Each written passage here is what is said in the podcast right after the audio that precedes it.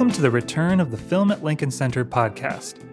This Thursday, the New York Film Festival returns for a reimagined 58th edition that continues through October 11th. This year's festival offers the chance for moviegoers all around the country to experience the best in world cinema at drive in screenings in the Bronx, Brooklyn, and Queens, as well as virtual screenings available nationwide. The New York Film Festival has always been about bringing the community together to celebrate cinema and whether you are joining us in our virtual cinema or at one of our drive in venues, on behalf of everyone at Film at Lincoln Center, we want to thank you for being a part of this historic edition. To learn more about the festival and purchase tickets, visit filmlinc.org/nyff. To celebrate the launch of this year's festival, we're kicking off our series of free talks with a special preview from the 58th New York Film Festival programming team. Programmers Devika Girish and Maddie Whittle led a discussion with Eugene Hernandez, Dennis Lim, Florence Almozini, Rachel Rosen, Aily Nash, Tyler Wilson, and Dan Sullivan about curating the historic festival in an unprecedented year and the must-see films in this year's lineup. As the festival continues, we'll be sharing Q&As and talks timed with our drive-in and virtual premieres. So whether you are on your way home from the drive-in or sitting on your couch, you'll be able to hear from filmmakers from around the world about their latest work. To kick off the festivities, enjoy this overview from our programming team. Hi, everyone. Welcome uh, to this free talk, NYFF uh, kickoff. I'm Devika Girish. I'm the assistant editor of Film Comment, and I'm one of the programmers of the talk section of the festival. And I'm Maddie Whittle. I am the programming assistant year round at Film at Lincoln Center and uh, with Devika, the co-programmer of the talk section. And we're so grateful and so excited that so many of you have joined us to kick off the festival uh, through this preview. The festival is only two days or whatever units of time you're using during the pandemic away. So, uh, you know, we're excited to share a lot of things uh, about how the festival came together and what to look forward to. Maddie will say a little more about that in a second. I just want to start off with a few announcements. So, first of all, just this is the first of a lot of talks that are, uh, you know, that we're going to announce soon, and we'll say more about that in a bit. All these talks are presented by HBO, so a tip of the hat to HBO. Uh, there will also be podcasts occurring throughout the festival. So, you know, um, you can plug into the festival that way, and there's going to be more details about that announced shortly. We also encourage you to subscribe to our newsletter, our social media channels, to ensure that you don't miss out on any of the exciting uh, updates and festival announcement that we're going to basically be churning out constantly for the next three weeks. And uh, last but not the least, thank you so much to the Film at Lincoln Center board, patrons, members, and dedicated moviegoers like you who make our work possible throughout the year. So, a big thank you. Uh, over to you, Maddie. Thank you very much. Um, we are really excited to be hosting this event, which we see as uh, sort of a way of kicking off the Talks program uh, for this year's NYFF. We've been hard at work for the last few months uh, organizing talks around uh, all of the sections of the festival, um, trying to bring filmmakers and other knowledgeable people into conversation with one another about some of the themes that we've um, sort of drawn out of the lineups of films that will be available. Uh, and we'll, get into that a little bit later in the talk. But um, this panel sort of serves as an introduction to that format if you haven't joined us for any of our virtual talks this summer. Um, they are all conducted sort of like this via Zoom and live streamed. And uh, it'll uh, there'll be an announcement coming tomorrow about the preliminary talks lineup uh, with some really exciting um, highlights uh, that you'll be able to check out. Those are all free uh, and again presented by HBO, and uh, we're really excited to get that going. Uh, but in the meantime, we're very happy to be joined by most of the selection committee of this year's New York Film Festival. And we're going to introduce them in just a minute and give them a chance to talk about uh, their sort of initial thoughts about the sections that they've been working on this year. And uh, then we'll sort of get into a conversation uh, ask them some more probing questions. and towards the end of the session, there will be time for audience questions. So um, Jordan will be in the chat um, communicating via text, uh, so you can follow along with him. And if you have questions that you'd like to submit, uh, you can do so via the Q&A function at the bottom of the Zoom window. Um, so you can do that. You can submit questions throughout the conversation, and then in the last 10 or so minutes, we will um, turn the, we will present those questions to the programming team. Uh, so I think, have I touched on everything, Devika? I think so. Uh, mm-hmm. I think maybe we bring in the members of our selection committee now, but we'll actually start off by bringing in Dennis Lim and Eugene Hernandez, who've taken the helm of the festival this year, and they can talk a little bit about the festival's new structure and team, and you know how they started working on the festival even before you know the pandemic began with a lot of new ideas. Hi, Dennis and Eugene. Howdy. How's Hi. it going? Uh, so, if you'd like to just briefly introduce yourselves and, and maybe say a few words about uh, your new roles this year. Uh, I'll I'll start off. I'm Eugene Hernandez. I'm um, deputy executive director at Film at Lincoln Center, where I've been working for about ten years. Um, this year, taking on this new role um, as a leader of the festival. Um, you know, I, I have a long uh, history with the festival, so it's it's really meaningful on a personal level and a professional level to be in this to be in this to have this opportunity to be in this seat. Um, it's just a festival that has um, you know from the very first time I attended in in on opening night in 1994 um, has has shaped uh, so much of my understanding and knowledge and passion for for cinema. So um, I'm uh, looking forward to hearing um, Maddie and Devika. I'm looking forward to your questions, but I'm also especially looking forward to some of the questions from our audience. I'm just scrolling through and I see a bunch of familiar names. So it's really good to have the opportunity to talk with you all. Um, happy to be here. Hi, Dennis. Hey. Um, I guess I'll go next. Um, so I'm uh, Dennis Lim, and I've been the director of programming at Film at Lincoln Center since uh, 2013.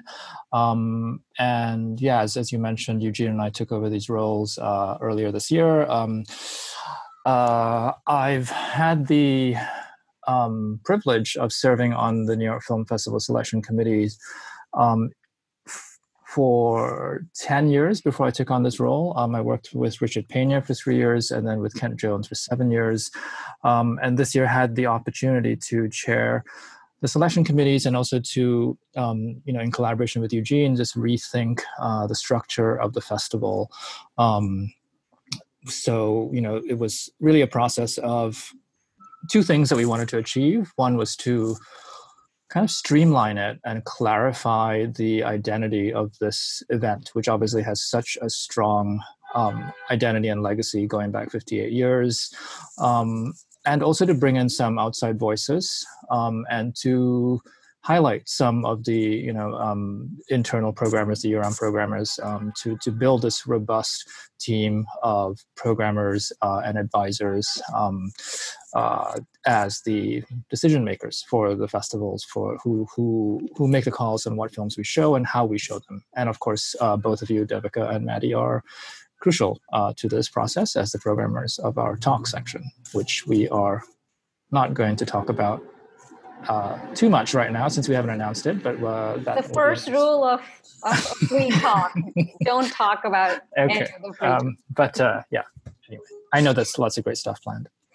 And uh, you know, before we uh, kind of go into the main slate in more detail, could you? Talk a little more about how exactly the structure of the festival and the sections have changed. You know, just a brief overview uh, before sure. we go into the granularities. Sure. Um, Eugene can jump in at, at any point if I'm, I'm uh, missing anything. Um, it was what we wanted to do was kind of uh, reduce the number of sections. Um, the, the festival has sort of grown in recent years. I would say in the last eight years or so, especially when um, Film at Lincoln Center, you know, ha- added its new um, added additional screens. It was a festival that took place on four screens. Um, we wanted to just sort of streamline these into fewer sections that were clearly defined. Um, the main slate had to stay. This is the heart of the festival. This is the core of the festival.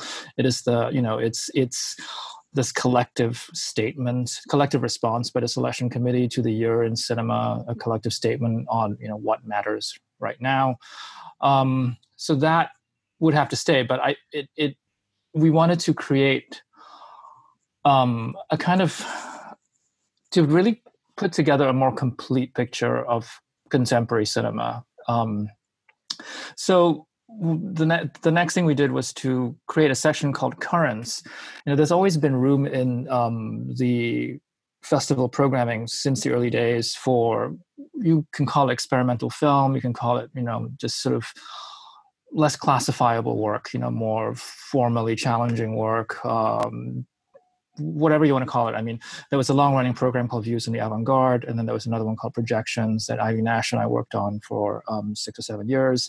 Um, Currents is a continuation of that strain of programming, and it's like the biggest iteration that has yet existed in the festival. It's a, fest- a section that is about the same size as the main slate, um, and we think that it, it's a section that complements the main slate nicely. We also wanted to have a section called Spotlight, um, which, as the name suggests, is um, a showcase for high profile, high impact films. We can talk a little bit more about, about what, what this year's selections are. Um, and Eugene and I worked on that together. Um, uh, and I should say I chaired the main slate and the current selection committees. And then we have um, we've always had room for older films in the festival uh, in our revival section, um, and it was important this year for us to connect the revivals to the rest of the program. Uh, and I think the programmers this year, Florence Almozini and Dan Sullivan, have done a wonderful job of that. Um, and lastly, uh, and very important, the talk section, um, which the two of you have been hard at work on the last few weeks, um, which will, uh, I think, be especially important this year. You know, in the absence of physical gatherings outside of drive-ins. I think this the idea of the talk section as the sort of as the virtual meeting place, um, as the opportunity to create context and conversations um, for the festival. So we're not really changing the mission, uh, the idea, that, you know, the basic idea of this festival, which is to survey the year in cinema and to to, to take a stand on on what we believe in. Um, but we thought it would be helpful to create a more legible program structure um, for people who might be new to us and also for people who might be you know who have been following us over the years. I think one for me like one real uh, flaw of the festival in recent years is is how certain films would tend to fall by the wayside just because there were so many sections and so many films in them. Eugene you have anything to add to that or? Yeah i was just thinking as you were as you were talking dennis i was thinking about um, there was a there was a kind of elegance and a, and a, a, simplicity to the festival. If you look at that like kind of list of, fe- of films in the festival in the early days, it before there was a main slate, it was just the festival, right? There was just a, a strong section of films, and and over the years, I think understandably, as the organization grew, as we as the organization added more theaters, the, it was natural to want to explore and add different sections. Um, but I think you know the conversations that you and I had at the beginning of our of our process of, of diving in. This is before pandemic, and you know, at, at really back in January, February, the conversations you and I had as we were embarking on these roles, and then the conversations we had with uh, folks like Maddie, uh, Maddie and Devika, people on our staff, and people in the office about just you know taking feedback about how and from people in out in the world, audience, filmmakers, others. Um, I think it, it it just made sense to just kind of clarify and simplify and um, just kind of refresh the festival and the way it's organized. And and and it it really um, I think it I think there's a there's a there's a kind of elegance now to this new structure that really makes a lot of sense. And I hope it does to the audience as well. And I think that's you know today we'll talk more about some of the films in each section. But I think just hearing hearing you talk about it I think it just really reminds me that these are these are really the goals we set out um, before the pandemic. And then a whole bunch of things happened during and and and throughout the summer uh, of the pandemic that that you know challenged some of those um, intentions. But I think we ended up uh, where we kind of hoped. You know what I mean? Uh, and that that's refreshing and reassuring uh, that that we got there. You know? Yeah, I hope it also encourages people to. Um, you know, just not stick to one section, but to yeah. look for sort of connections um, across the program, um, because we we think there there are some interesting ones we had these conversations that that Maddie and Devika will recall will recall with our full staff, and we were talking about festival. We had this day where we everybody was offering different ideas and suggestions, and the greatest takeaway, one of the greatest takeaways I heard that day was um, it would be great if we could make the festival shorter. Um, unfortunately, this year we actually went in the opposite direction. We made it a bit longer, um, but you know that's something that I think we'll talk about in a little while as we talk about how we engage with an audience and try to get you know as many films in front of people. Um, it goes it, it it deserves underscoring what Dennis just said. You know, um, don't just focus on the main slate. There's just there's just so much to explore and discover uh, in every area of the festival, and I really hope people, anybody who's, who's watching now, will will take a take the opportunity to to just try something different or challenge themselves to see something that maybe they've never heard of or wouldn't have otherwise. Not to focus on the main slate. Sorry, Maddie. Did you? I was going to focus on the main slate, but you can you can explore these things from the comfort of your own home, thanks exactly. to our new virtual cinema, yeah. which we're all exactly. very excited about. And now to the main slate, uh, which I've heard uh, Dennis and Eugene describe as the films that matter, and I'm very curious to hear from the other people who played a role in selecting the main slate: uh, Florence Almozini and Rachel Rosen. Um, if you mm. could introduce yourselves and if all of you could give us some insight into what it means for a film to matter this year. And we should, before you do, we should mention that one member of the main slate selection committee couldn't be with us today. Um, Cam Collins, um, K. Austin Collins, as you might know him, um, who's just recently uh, taken on a post as a film critic at the Rolling Stone. Um, and uh, he unfortunately wasn't able to join us today, but he's also on the main slate selection committee. So, um, Florence and Rachel, uh, would you like to introduce yourselves? Yes, um, thank you, Maddie, and hi everyone. Uh, my name is Florence Almozini. So I've been a programmer um, at Film at Lincoln Center since 2014. Uh, I've been working on the New York Film Festival for the last few years and among other things, because I also work all year round on programming, including First Run, uh, Rendezvous with French Cinema, New Director, New Films. So I have um, some experience in programming, uh, one could say. Uh, working on Main Slate this year was really exciting. Uh, first of all, because it was um, a new committee, new section. Uh, obviously, we didn't plan for the pandemic, but uh, in a way, I have to say that because it changed everything, um, it was also very challenging but very creative uh, in terms of um, not just depending on movies that would play in Cannes and just like looking beyond. Um, it, it was, yes, certainly challenging. But I think the result is really interesting, and we have some big names, like familiar names, um, in terms of director, actors, uh, studios we work with. But there's also a lot of movies that are really, really worth discovering, and maybe would have not find the same place in in main slate. Uh, maybe some would have had to wait for new director, new films. Sometimes we, or they wouldn't really stand out um, in a bigger section. Um, so it was, I think, overall, I'm really pleased with the selection the committee has put together. Uh, I'm Rachel Rosen. I'm on the selection committee for the first time this year, so that was really exciting for me. Uh, briefly, my first ever festival job was as the director's liaison at the New York Film Festival, which was a job I had for three years. So, for better or for worse, the New York Film Festival is responsible for uh, my career as a film programmer. Um, and I went on to work at the San Francisco Film Festival um, for 20 festivals, 10 as director of programming. Uh, I broke that up in the middle with some uh, work at Film Independent in Los Angeles. Um, and it was really uh, exciting for me to be part of this committee for a lot of different reasons. Um, one is, I mean, I I had such a wonderful team of programmers I worked with in San Francisco. Uh, but after a certain amount of time, you get into a shorthand that you use when talking about film. So it was kind of exciting and intimidating to be a part of a group uh, and have these discussions about movies um, with people with whom I didn't have any shorthand, uh, even though I've known some of them for quite some time and talked about film.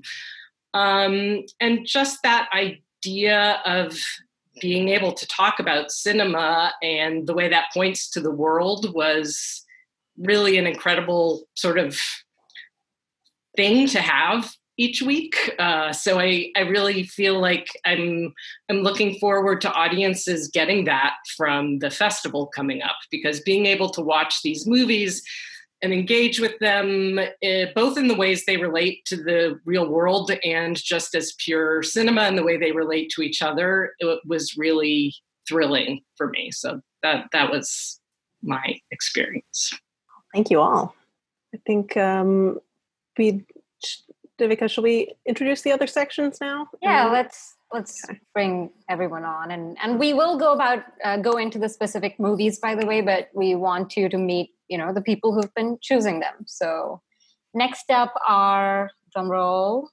pick pick Maddie. Oh, uh, well, I uh, the next section that we will talk about is the current section, uh, which was programmed by Dennis Florence, uh, Tyler Wilson, and Aily Nash So, uh, Tyler and Aily, if you want to turn your cameras on. Hello. Hi.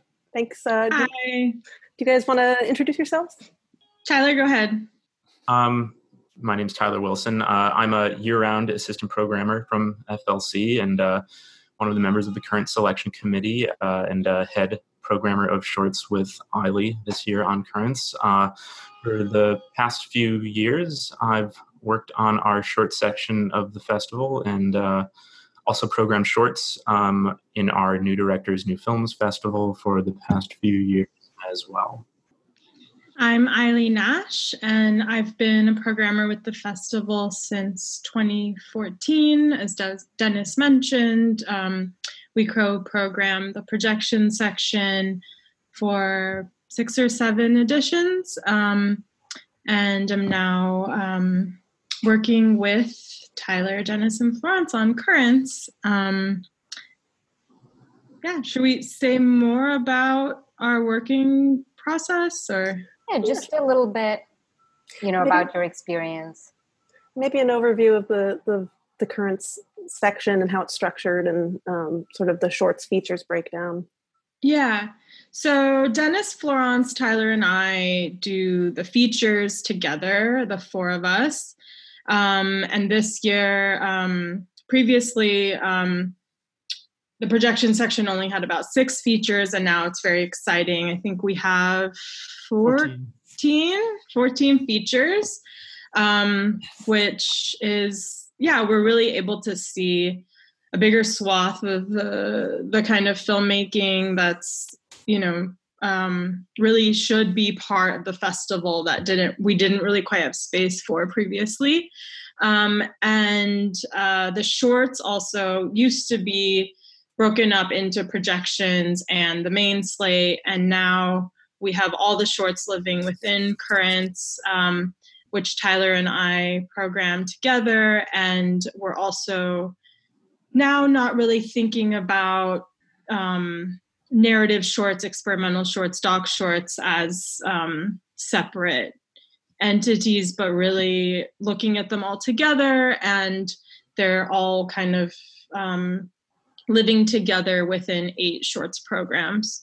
Um, and so, yeah, it was really exciting to um, work with Tyler and to kind of reimagine how we approach shorts this year. Tyler, you want to add anything?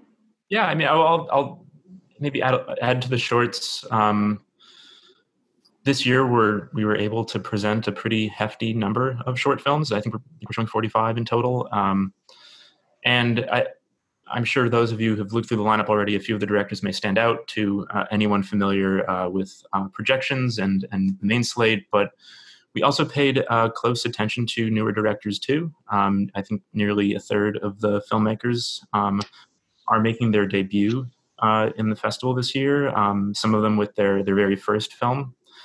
Uh, so yeah, it's a section where we can really showcase new and uh, innovative voices um, wherever they might be in their artistic careers. Um, uh, but it's uh, they're all films and filmmakers uh, who are taking risks in their in their filmmaking. Before we move ahead, sorry, I'm just going to jump in quickly and say just to build um, on build on Aily's point about how the, the shorts were all brought together um, and not demarcated as narrative, documentary, experimental. That was something we wanted to achieve across the board as well. Um, one thing, one change that we made structurally was to not have a documentary section. Um, I'm really not a fan of thinking of documentaries as a separate other category of film. I mean, you know, a film is a film, and I think the it is sometimes hard to even say whether a film is documentary or fiction. So I think you'll see that the main slate this year, in the absence of a documentary section, there are documentaries across the board in every single section, and the main slate has more documentaries than in decades, I would say. I was just going to also ask before we move on. Uh, you know, it's interesting that currents is sort of equivalent to projections, and that's kind of like projections is like a future oriented name and currents is you know current. And i'm just curious how you know you came up with the names and i'm sure that relates to your philosophy of of putting the section together as well. Um i don't know. Um the names i don't know. The names are names. Um I think the program speaks for itself. There were a um, lot of conversations about names, weren't there, Dennis? Yeah, we're you know there's there's only so many usable names. um, I like the I like the idea. The I don't know the current suggests a kind of fluidity, maybe a kind of uh, you know um, that that that we wanted to achieve with this section. Um, it is basically I wouldn't say it's exactly like projections. It's sort of like a bigger tent projections, I would think. It encompasses more types, more forms of experimentation, um, different ideas of innovation uh, than, than, than projections. Um, even though obviously it has a lot of, you know, because Aily and I worked on projections. So in some ways it is an extension and a continuation of that, but it also folds in a lot of the work that, you know, Tyler had been doing with the shorts programs in recent years and also um, what Florence and I, you know, think about in some of our year-end programming for new directors as well. So um, it is it is uh, just an expansion of that. And yeah, I think um, I think Currents is a better name than Projections. uh, we'll just leave it there. And then uh, I guess we only have one more person to bring on before we sort of dig even deeper, and that is Dan Sullivan, uh, who, along with Florence, uh, co programmed the revival section of the festival. Uh, Dan? Yes. Uh, hi, I'm Dan. Uh, I'm one of the programmers at uh, Film at Lincoln Center, one of the year round programmers, I should say. Um, and yeah, I'm one of the one of the two programmers of the revivals section this year. Um, real quick, uh, yeah, I guess uh, I've been around for like about a decade. I think I was an usher, uh, and then and then uh, I started programming in uh, uh, 2014. you know, when Dennis came up with that silly idea. Um, Do you want to tell everybody how that happened?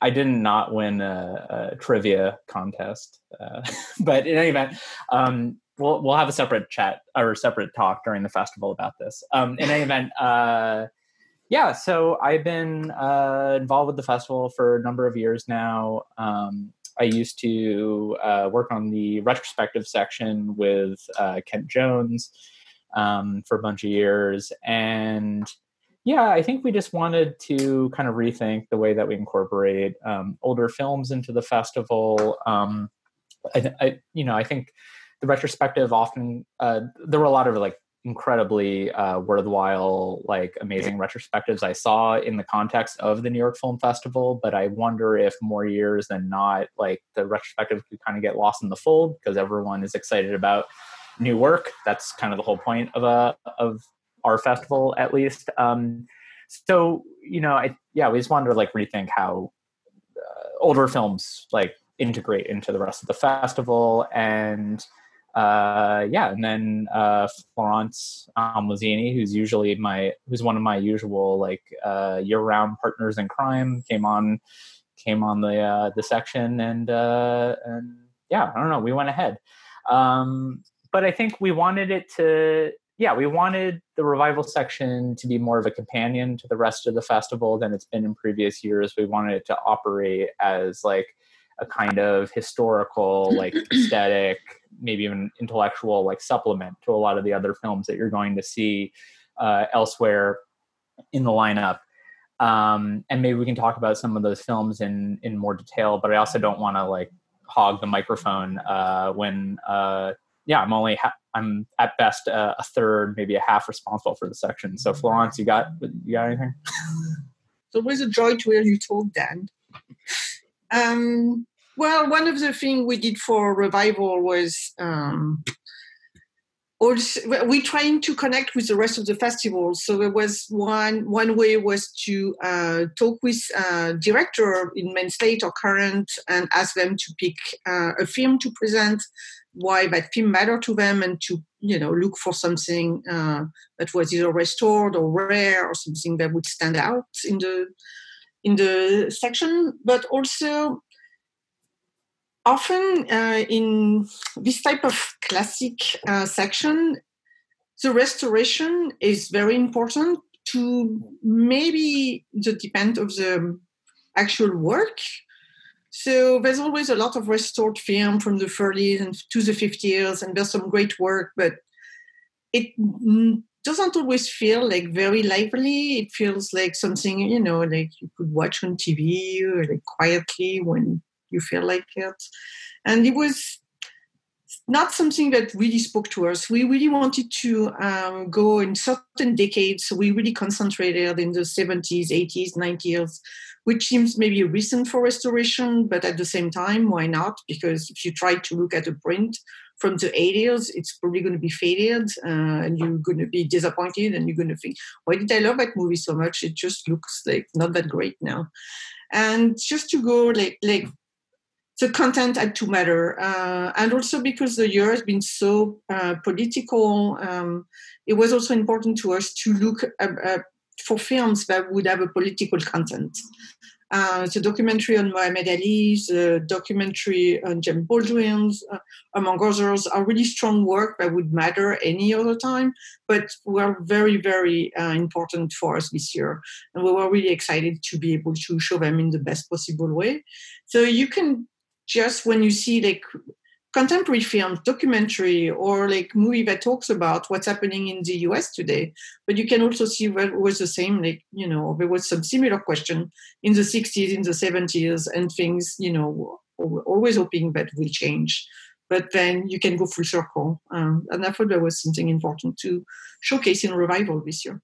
Yeah, I, I just want to add that, you know, um, that's definitely true that these, uh, you know, these kind of revival sections, classic sections, and festivals can often just feel like um, a recapitulation of some part of like a of you know like a universally agreed upon like film canon or something. And we wanted we didn't want to do that. Uh, we wanted this we want our section or i think we did at least uh, we like if it succeeds it'll feel a little bit like an argument maybe about the history of cinema um, about how cinema relates to society and politics and and sports in the case of one of our uh, at least one of our films. Um, so uh, so yeah i just think we uh, we came at it from a different angle than we have uh, traditionally maybe maybe in a way that kind of um, is more consonant with like the work we do on our year-round program where we definitely um, are thinking about these questions all the time.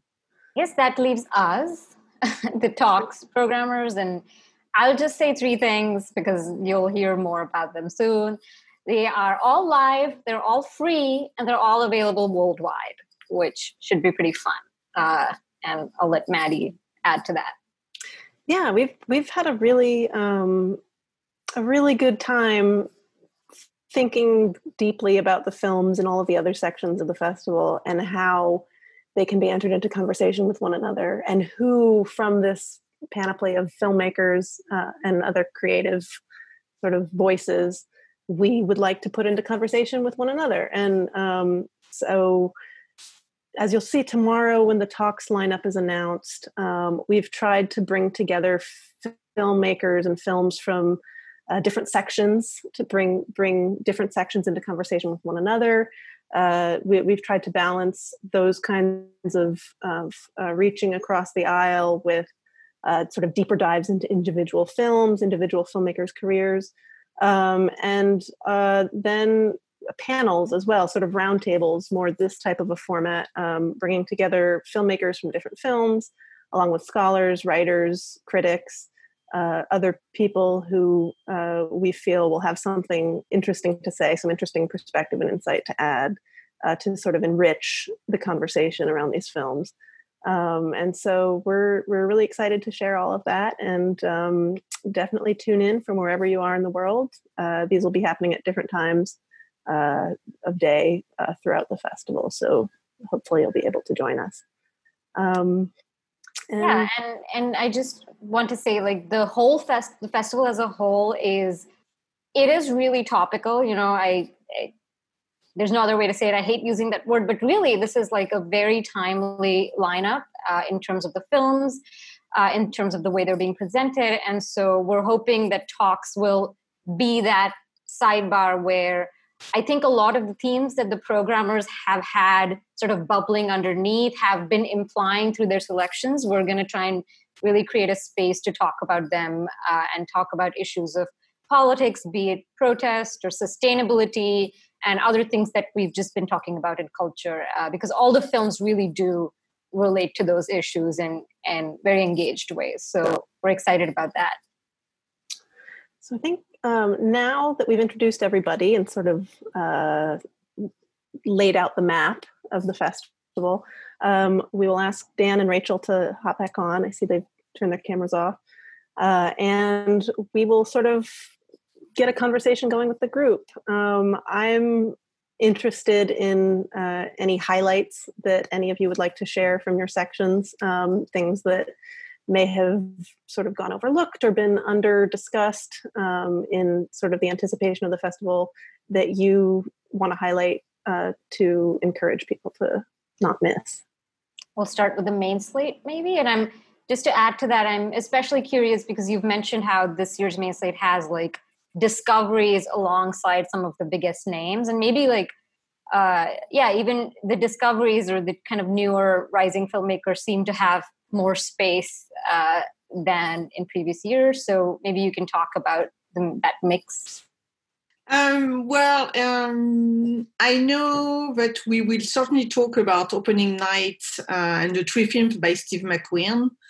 Uh, so maybe I will instead of starting with BS, I would maybe start with uh, Discovery and maybe the newer name uh, that came in the festival. It's true because we work on new director, new film. We we're always uh, on the lookout for new talents, like the cinema of today, the cinema of tomorrow, uh, wherever it's like one film or one director. Um, and it it was really interesting to work in that concept a little bit deeper um, and not to rely just on the same, uh, you know, like 10, 15 very familiar names that would pop up at the New York Film Festival every year.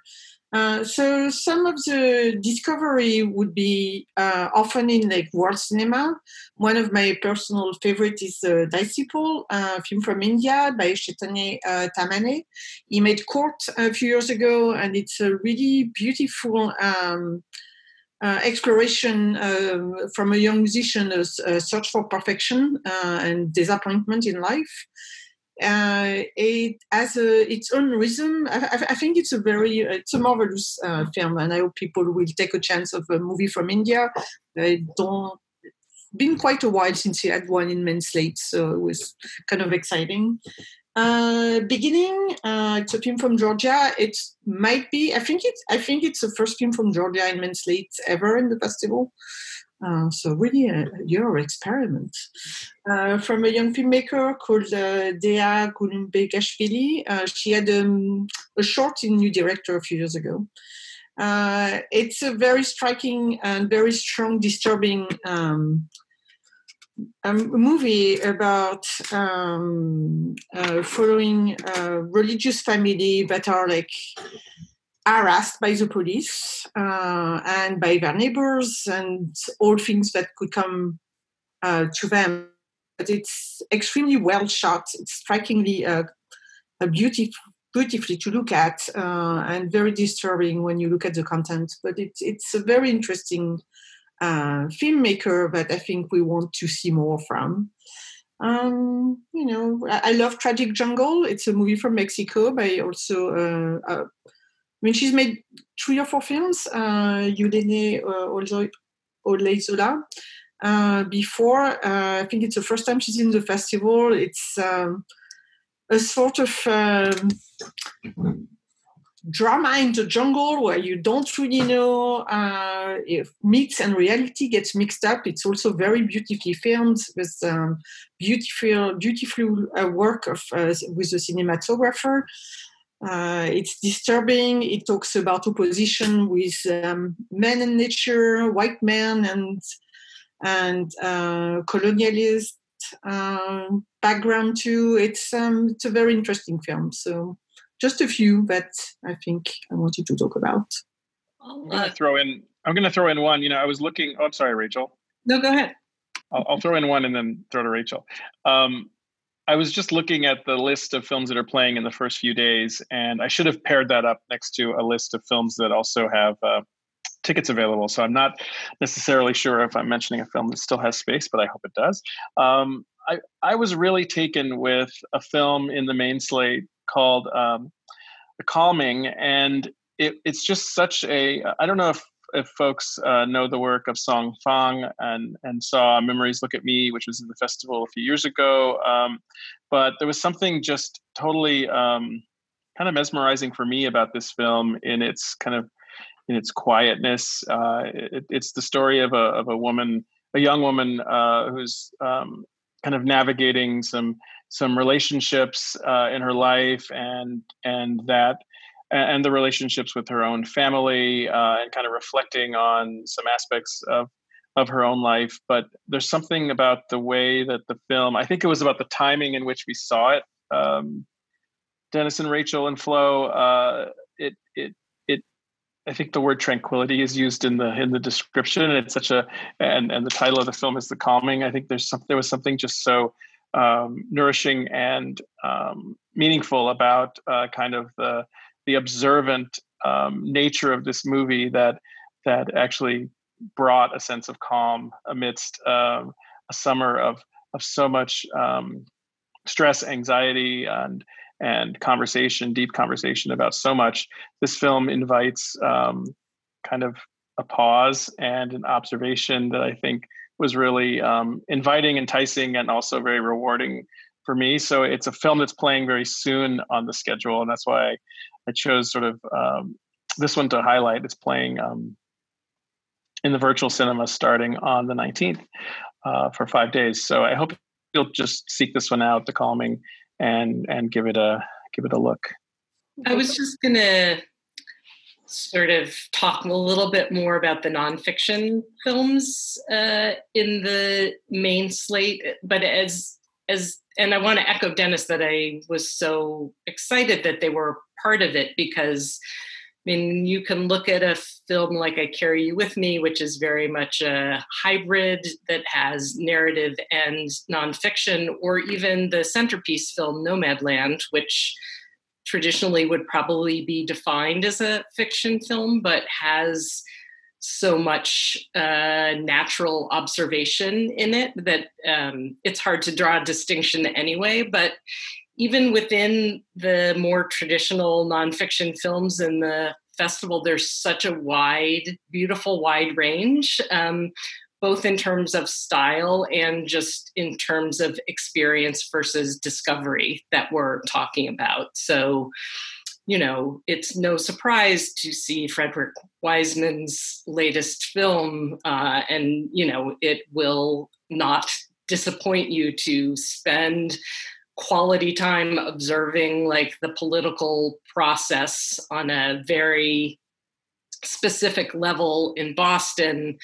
Uh, same goes for Sam Pollard's really wonderful uh, uh, MLK FBI documentary that um, you know takes a subject that's been dealt with in nonfiction films before and really goes deeper, uh, not only in terms of presenting information that hasn't been seen or heard before, but also just talking about that very information and how it's going to be used historically and filmically.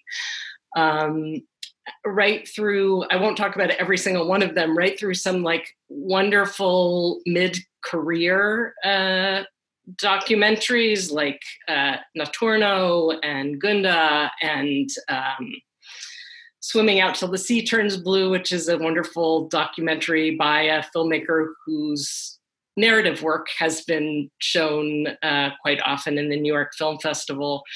But to me, the real discoveries are the first and second time documentary filmmakers whose films absolutely deserve to be in the main slate along with these masters. Um, the Truffle Hunters, which is a wonderful uh, prismatic look uh, at a culture that is swiftly changing and fading away. Uh, but um, the film that really impresses me so much is Garrett Bradley's Time.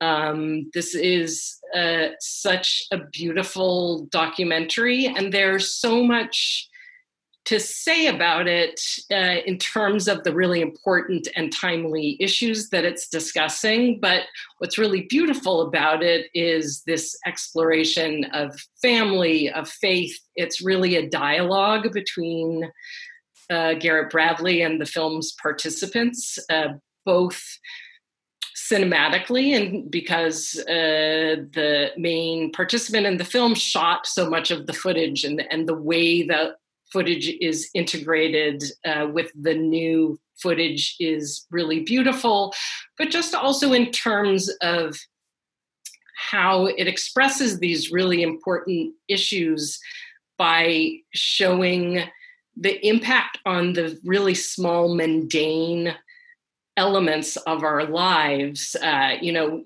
usually films that deal with issues tend to hit on like big uh, crisis points. Uh, and this film really makes a deeper, I think, argument by uh, looking at the minutia of a life and um, and the love between this family. Um, I'm just going to, I think, make one point um, because mo- most of uh, many of my favorites have already been mentioned, but uh, I just wanted to say that one thing that we did explicitly talk about, the four of us um, and and Cam, is this idea of maybe not having a preconceived idea of what a main slate film is. Um, and that was actually made for some interesting conversations. It was like, why does a main slate film have to be a film of a certain quote unquote size or by, of, of a, or by an auteur of a certain stature? Um, you know, of course, there are going to be you know familiar faces and regular names. If Hong Sang-soo and Christian Petzold keep making great films, we're going to keep showing them. Um, but it should not seem like a parade of like usual suspects every time you look at a festival lineup, especially for a 58 year old festival. Um, so, and we were also quite mindful about wanting to correct some blind spots. Like it's insane to me that India hasn't had a film in the main slate in nearly a quarter century, and that Georgia, with its rich cinematic history, has apparently never had a film in the festival. I found out today, which is also you know a, a big oversight. So um, it's uh, so those things you know definitely came into factored into our discussions and factored into the process of of looking for these films. We were definitely surprised in the process of programming, and I think that's always a good thing. And I hope that that translates to the people who are writing about the festival, the people who are watching the films as well. I'm kind of I want to kind of switch over to currents now, and uh, you know something that I've been kind of catching up on the current selections, and I've been struck by is, you know, the words like words like experimental and avant-garde and all of that are sort of thrown around, and people attach certain ideas to them, but the current section is so eclectic, but it's also like it's so funny. Like someone said it earlier, it's like one of the funniest sections in the festival, like full of really playful uh, experiments in with narrative and form. And can you kind of talk about, you know, how uh, it ended up in in with this particular kind of tone and yeah, I agree. I think Currents is where all the comedies are. but, uh, um, I I do think these are some of the the wittiest films in the festival, and I, I could name you know any number of them. Um, Nico Pereda's new film Fauna, uh, I think, is one of his. He's such a smart filmmaker, and I think this is one of his smartest and funniest films. Um, I want to um, also mention this uh, wonderful essay film um, by the Argentinian director Nicolas Zuckerfeld. Um, we showed a short of his a few years ago, and this has uh, this is the wonderfully titled "There Are Not 36 Ways of Showing a Man Getting on a Horse." I think I got that right. Um, which is a um, a sort of found footage film, and then a uh, an essay film. Uh, I won't say more than that. Um, and I really want to single out um, the two films by Heinz Emigholz uh, in the section, which are to me just completely like one of a kind. Heinz has been um, working for decades um, in many modes, uh, just redefining, you know, what an archi- film about architecture can be. And in this recent cycle of films, um, I think he's just completely liberated uh, and making films that are in some ways about the biggest questions imaginable, but also have a completely wild um, idiosyncratic sense of humor. They're unlike anything else. Um, but yeah, I don't know that we even really consciously um, thought about that as we were putting the lineup together. I, I, know that all of us, I think, did respond to those films for for that reason because of of how um, humor was was one big big big uh, part of it. Um, but yeah as i go back and you sometimes you you get lost in the process a little bit when you're in the middle of programming and then only after you know you you pull back and look at the lineup as a whole you're struck by um, certain currents certain things running through it and certain um yeah and certain uh I, I like that you call it eclectic because for me th- this is is is uh, a wonderfully eclectic uh, group of films.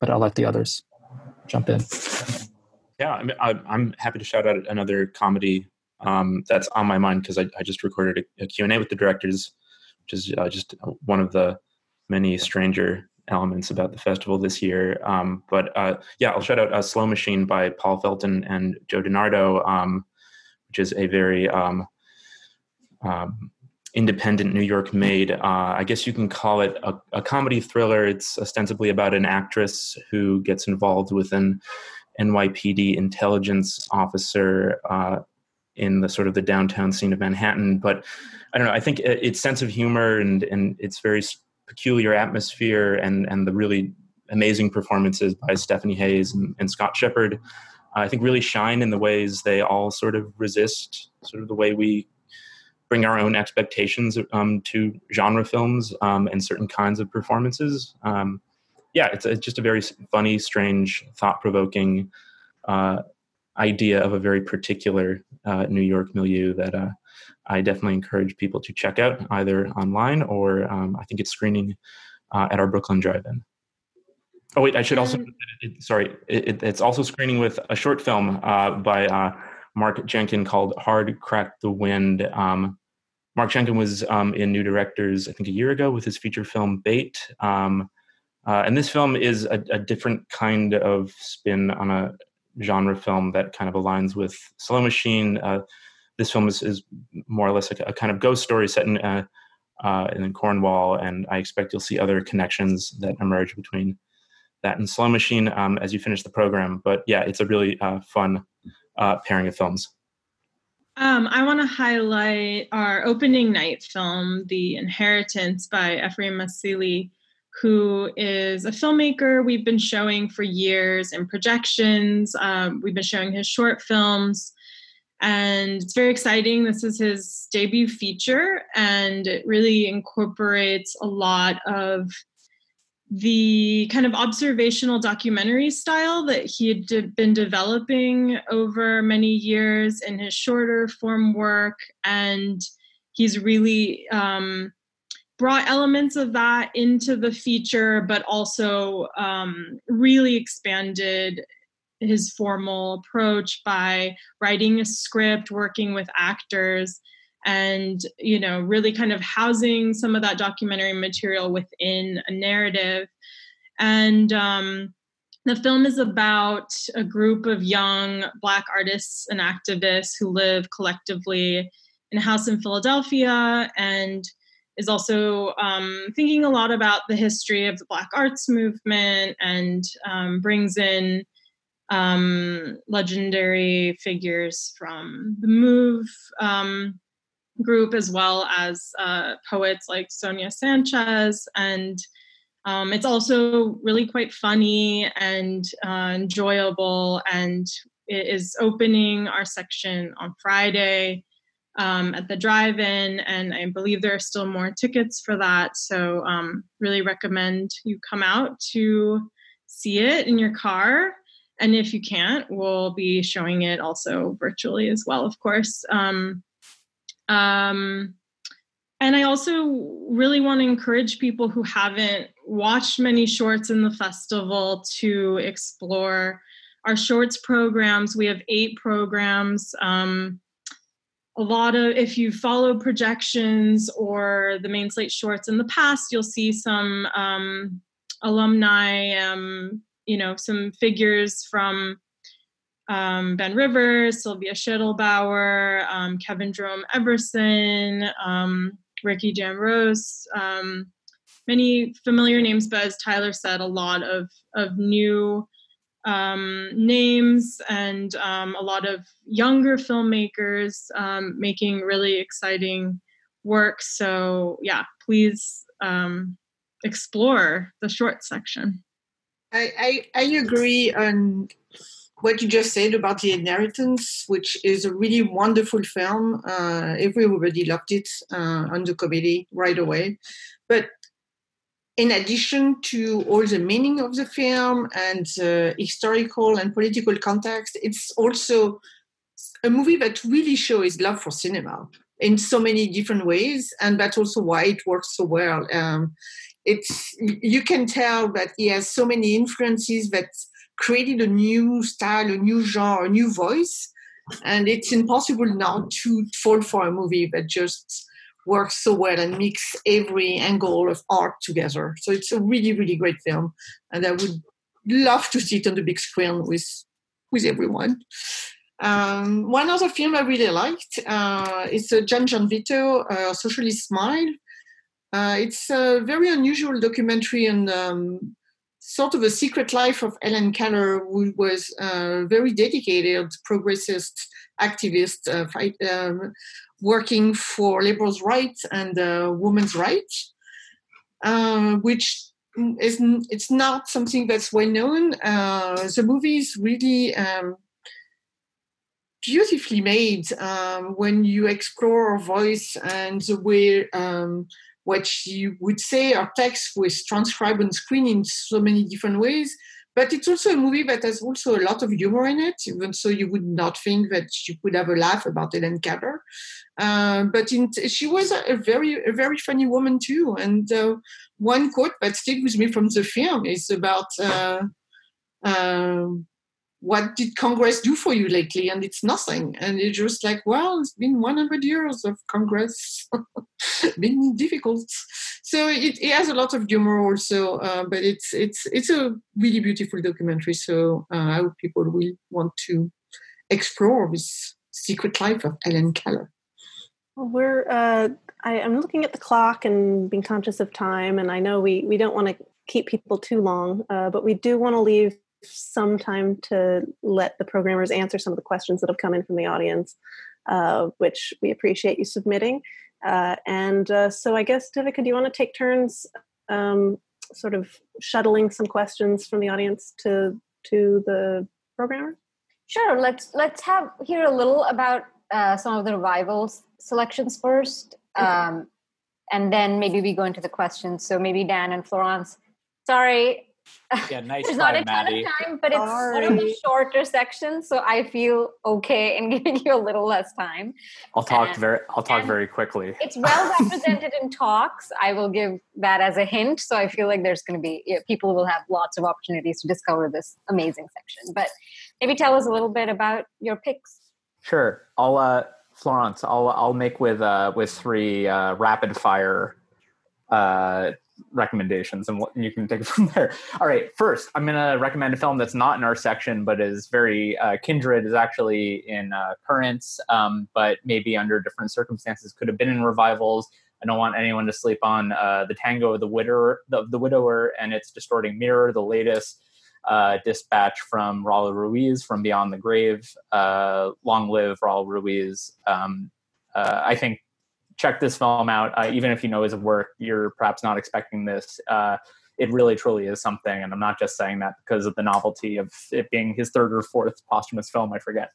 Okay, so uh, then um, I'm going to say that typically with our section, we uh, we don't really have the luxury of uh, discovery uh, by virtue of what it is. Um, but but this year we, we at least have a have a pretty solid rediscovery, I think, which is uh, the Iranian film uh, "The Chess Game of the Wind," uh, 1976, screened publicly just once uh, before it was banned uh, following the revolution in 1979. Um, totally astonishing uh, film, a debut feature by Mohammad Reza Aslani. Um, for fans of sumptuous, like poetic, refined uh, period films, uh, you could uh, you can't really do much better than this film. It's exquisitely shot, incredible score, and uh, yeah, we're very happy to be spotlighting this uh, too little known uh, masterwork of Iranian cinema, and hopefully it'll have a whole life now. And I should sorry, I'll, I just also want to add fans of you know Visconti or maybe like the Kubrick of Barry Lyndon or something should definitely tune in. They will there will be something there for you.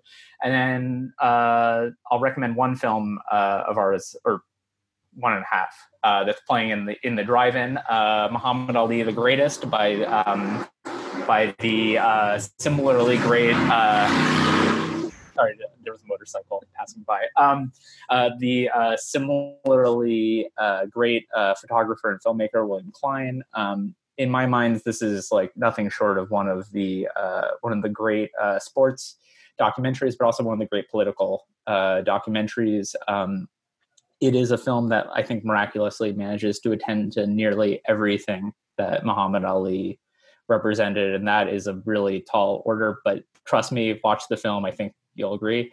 And we're showing that in the drive-in along with um, with uh, Meeting the Man, James Baldwin Paris. Um, which was directed by Terrence Dixon, shot by Jack Hazan, who you might know is the director of films uh, like A Bigger Splash. Um, uh, so, uh, yeah, I think I'll leave it there and see if Florence thinks I missed anything. Well, you did miss some. I'm surprised you did not mention uh, Flowers of Shanghai by Wu Shen. Uh, but it's one of my favorite films of all time. So I was really excited that it's been uh, restored uh, by Janus Criterion.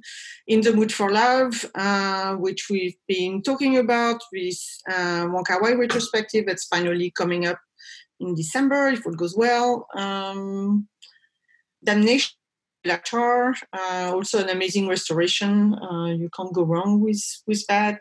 Um, and maybe one film that's not in revival, even though I wanted it in revival, but apparently I could not have it in revival. It's um, really incredible uh, film. Uh, um, um, well, now I'm blanking on the name. That's really amazing. Oh, Hopper. Welles. Sorry. Yeah. it's not in revival because it's not an old film. Well, it, it's not an old film, but yes, it's it's Depends on how. but I don't know. We had discussion about that. It's a gr- it's it's definitely not to be missed. It's two hours of conversation with uh, Orson and Dennis Hopper, and it just it, it just um, incredible. So it works in every section. So And you get a rare opportunity to see it at the drive-in this Friday as well. yeah, it in Queens. Right? And please, please don't be misled by the fact that both my co-programmer and I recommended films from other sections when talking about our own section. Um, you know, I think we both we both perhaps wrongly think that a lot of these films are like so undeniable that they speak for themselves, and perhaps we're wrong in this. But I think uh, if you watch all of the films and revivals, uh, perhaps you'll agree uh, that these films speak for themselves and they're incredible. So, thanks. Yes. All right. I I think we sh- will go into audience Q and A's now. Uh, some audience uh, members have been sending in questions. Sorry, we're keeping everyone, including panelists and everyone who's watching, a little late. But you know that's what happens when you have a great program and endless number of films to talk about. So, uh, Maddie, do you want to start shooting some questions? And whoever turns unmutes themselves first will answer. That's that's the rule now. Sure. I see that we've got a couple of questions um, along similar lines that I'll sort of uh, hybridize. Um, several people in the audience were interested in uh, the number of films that were programmed and whether there were challenges inherent in coming to that number as a result of the pandemic and changing release schedules and um, are just wondering if there were uh, sort of how the actual contours of the program were affected by the moment? Um, there was there was some impact, but um, I wouldn't say it was enormous. Um, a few films that we looked at um, fairly early in the process actually um, told us that they were going to hold for next year, which a lot of films have done, um, uh, and wait to premiere in a hopefully post pandemic world. Um, and other than that, um, yeah, a few uh, release release schedules did move a little bit, which affected the availability of a couple of films. But that happens every year, to be honest. Um, you know, and I feel like programming there's just so much of just navigating those kinds of concerns. It's not like programmers have access to like you know, it's it's not like every film that's been made up to that point is available to you. There's so many like realities to navigate. It's not like ordering off a menu.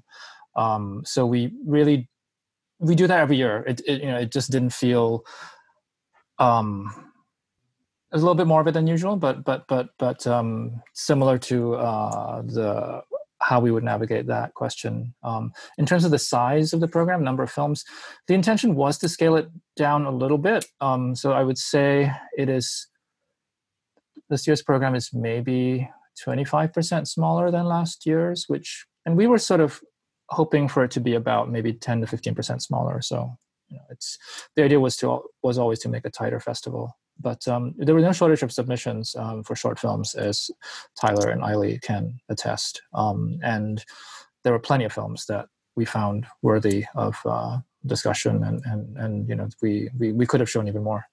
Eugene or anybody else have any thoughts on that? Uh, I could say something uh, about um, availability of films for revivals because it's like such a different thing, right? Um, we, yeah, I mean, a lot of the there was no one working in a lot of the archives for much of this year, and I, I think that set back the restoration and uh, film preservation calendar. Uh, not not not like myself being like totally in that world, I couldn't say with any kind of specificity like how far it pushed things back. But um, yeah, I think there were some things we were counting on for this year that are won't be done until next year because people couldn't get into the labs and so on. But um, but uh, but besides that, I think um, just like the upheaval and the stress and angst and like inspiration and everything that's like gone up into this moment is actually like one of the more kind of generative things to respond to uh, uh, that I've encountered like in, since I've been film programming. So it's almost like uh, uh there were challenges, but you know, um, it felt right and it felt like productive to kind of respond to those. Uh, there's a really interesting question about the increased uh, accessibility of films via the virtual screenings. Uh, someone says, This is Lily Haynes. My sister, who doesn't really follow film, wants to sit down and watch three of my screenings with me, which is rather lovely. Uh, so, could you kind of chime in on, yeah, just how how you're feeling about the fact that the festival is nationwide in a sense, and maybe you could also tell us some films that you're excited uh, about the drive-in screening especially because that's also not exactly the theatrical format. One thing I'll start with, and, and others can jump in. Um, the second part of your question is um, the process of putting the festival together, uh, starting with the conversations we were having back in March and April. Um, the process evolved in ways that we really couldn't predict, I think, because there was a time, uh, well, there was a time early in the spring when we just assumed um, that we'd be back in our theaters by the time the festival rolled around. Um, but also, I think that uh, the virtual platform that we've launched is is new, and and we didn't know we didn't know for sure that um, any number of the films that we've invited to the festival would be willing to participate in um, on the platform. Um, that was a was something we didn't um, sort of plan for or expect in, in, in the kind of complete the kind of richness that we're able to offer on the virtual platform as it turns out. It was like it was like such a such an amazing um, confluence of you know putting this platform together where we've been working behind the scenes with folks at Sundance and, and Toronto and working on a similar platform and just trying to get a system in place that would be that would meet the expectations of both distributors and filmmakers in terms of quality in terms of piracy uh, security issues all that kind of stuff and actually it turned out um, that all of that came together. We had to put this platform together, and then you know I think 99% of the films at the festival are actually available. Um, there's been a whole you know negotiation process whole for, for another conversation another day just a, a, negotiation with with distributors on you know the number of streams and and the window of time that films would be available. Um, so if there's a film that um, still has streams available and you're interested please uh, please jump on that quickly because there's a limited number. Um, but it, it's something that i don't think we really we couldn't have imagined or predicted that that festival would have such a such a rich array of films available to it on the platform and that the platform would be available nationwide. I think that's something that's really significant and, and we're starting to hear about that. Just i'm starting to hear about that from folks and, and we're hearing about it from folks who are who are outside of the typical audience of the new york film festival being able to to tune in and to check out films um, you know really for the first time. So that it's a it's a transformative aspect of the festival that i think uh, will probably have uh, longer term ramifications once we sort of get our heads around um, you know, and get and get beyond the current moment. Um, I guess, am I happy about the accessibility that you know virtual screenings provide? Yes, but does it? Am I happy that we're not in cinemas? No. I mean, you know, that's yeah, that's that's not uh, that's not ideal. That's not what any of us want. I think um, all the filmmakers made these films with the cinema in mind, um, and we were aware of that. Um, but we do think that there is an upside to you know these measures that we've devised. I mean, if, if cinemas are inaccessible, we do have drive-ins. That's the only way we could do it um, legally and safely in New York City at this point. Um, and I am actually yes, very very happy that people who um, don't live in New York um, can watch um, you know almost every single film. Every I think all but two feature films and every single short film will be available on the platform. And your question, uh, Devika, about uh, watching films uh, about drive-in, I I am I haven't seen a film on a big screen since uh, early March, so I I can't wait. Um, I'm really excited to see Steve McQueen's Lovers Rock uh, on opening night on a big screen with people.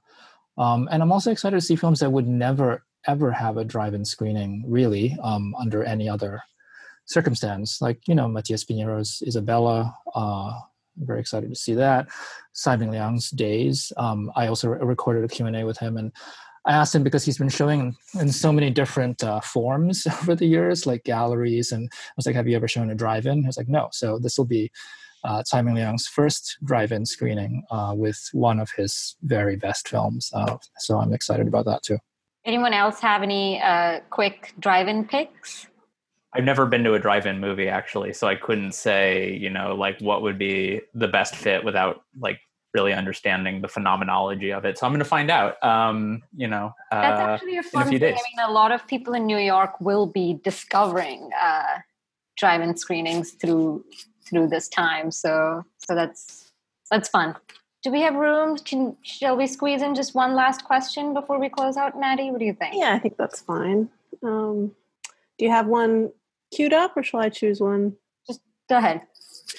Um, I, I see a couple of questions that are about asking about process. Um, one that I find interesting is uh, the question of selecting shorts to screen with features and what sort of goes into that process. I think there's an intuitive element to that process that um, might be hard to articulate, but um, I'm interested in, and I think we can expand that to also the question of programming um, shorts programs and um, any kind of occasion that we have to bring films together to screen as sort of a package. I guess uh, to touch on the, the first part of that question, um, as far as figuring out what what short to pair with a feature. I mean, I, Aily, correct me if I'm wrong, but I, I felt like we had these, uh, you know, three or four shorts that one of us maybe really liked um, as we were sort of reviewing submissions that we weren't quite sure would fit or make sense in a program and and I don't know it, we we maybe just hung on to these films and just as we were figuring out um, final deliberations with the features um, I don't know a, a, lot of these pairings sort of just came up pretty naturally. Um, and the fits just, I don't know, made sense as we were, um, yeah, discussing our final final picks over Zoom. Um, yeah.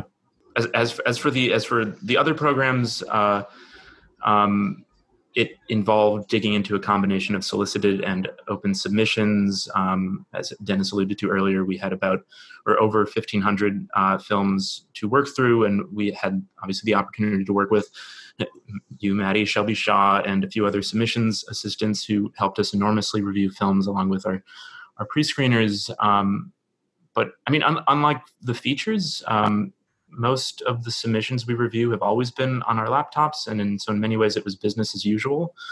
Uh, except uh, all our sort of conversations were, were done over Zoom, which it, I don't know, in many ways was more regular than than ever before in, in previous years. So I, it it just felt like a very uh, natural and ongoing dialogue throughout the summer that that made thinking about and selecting the films really easy um, uh, as I spoke to everyone that's in this Zoom room. Well, I think seeing as we are uh, in a Zoom call that's sort of replicating the process that Tyler's talking about, this seems like a nice moment to to draw the curtains on uh, on this chat. What do you think, Devika?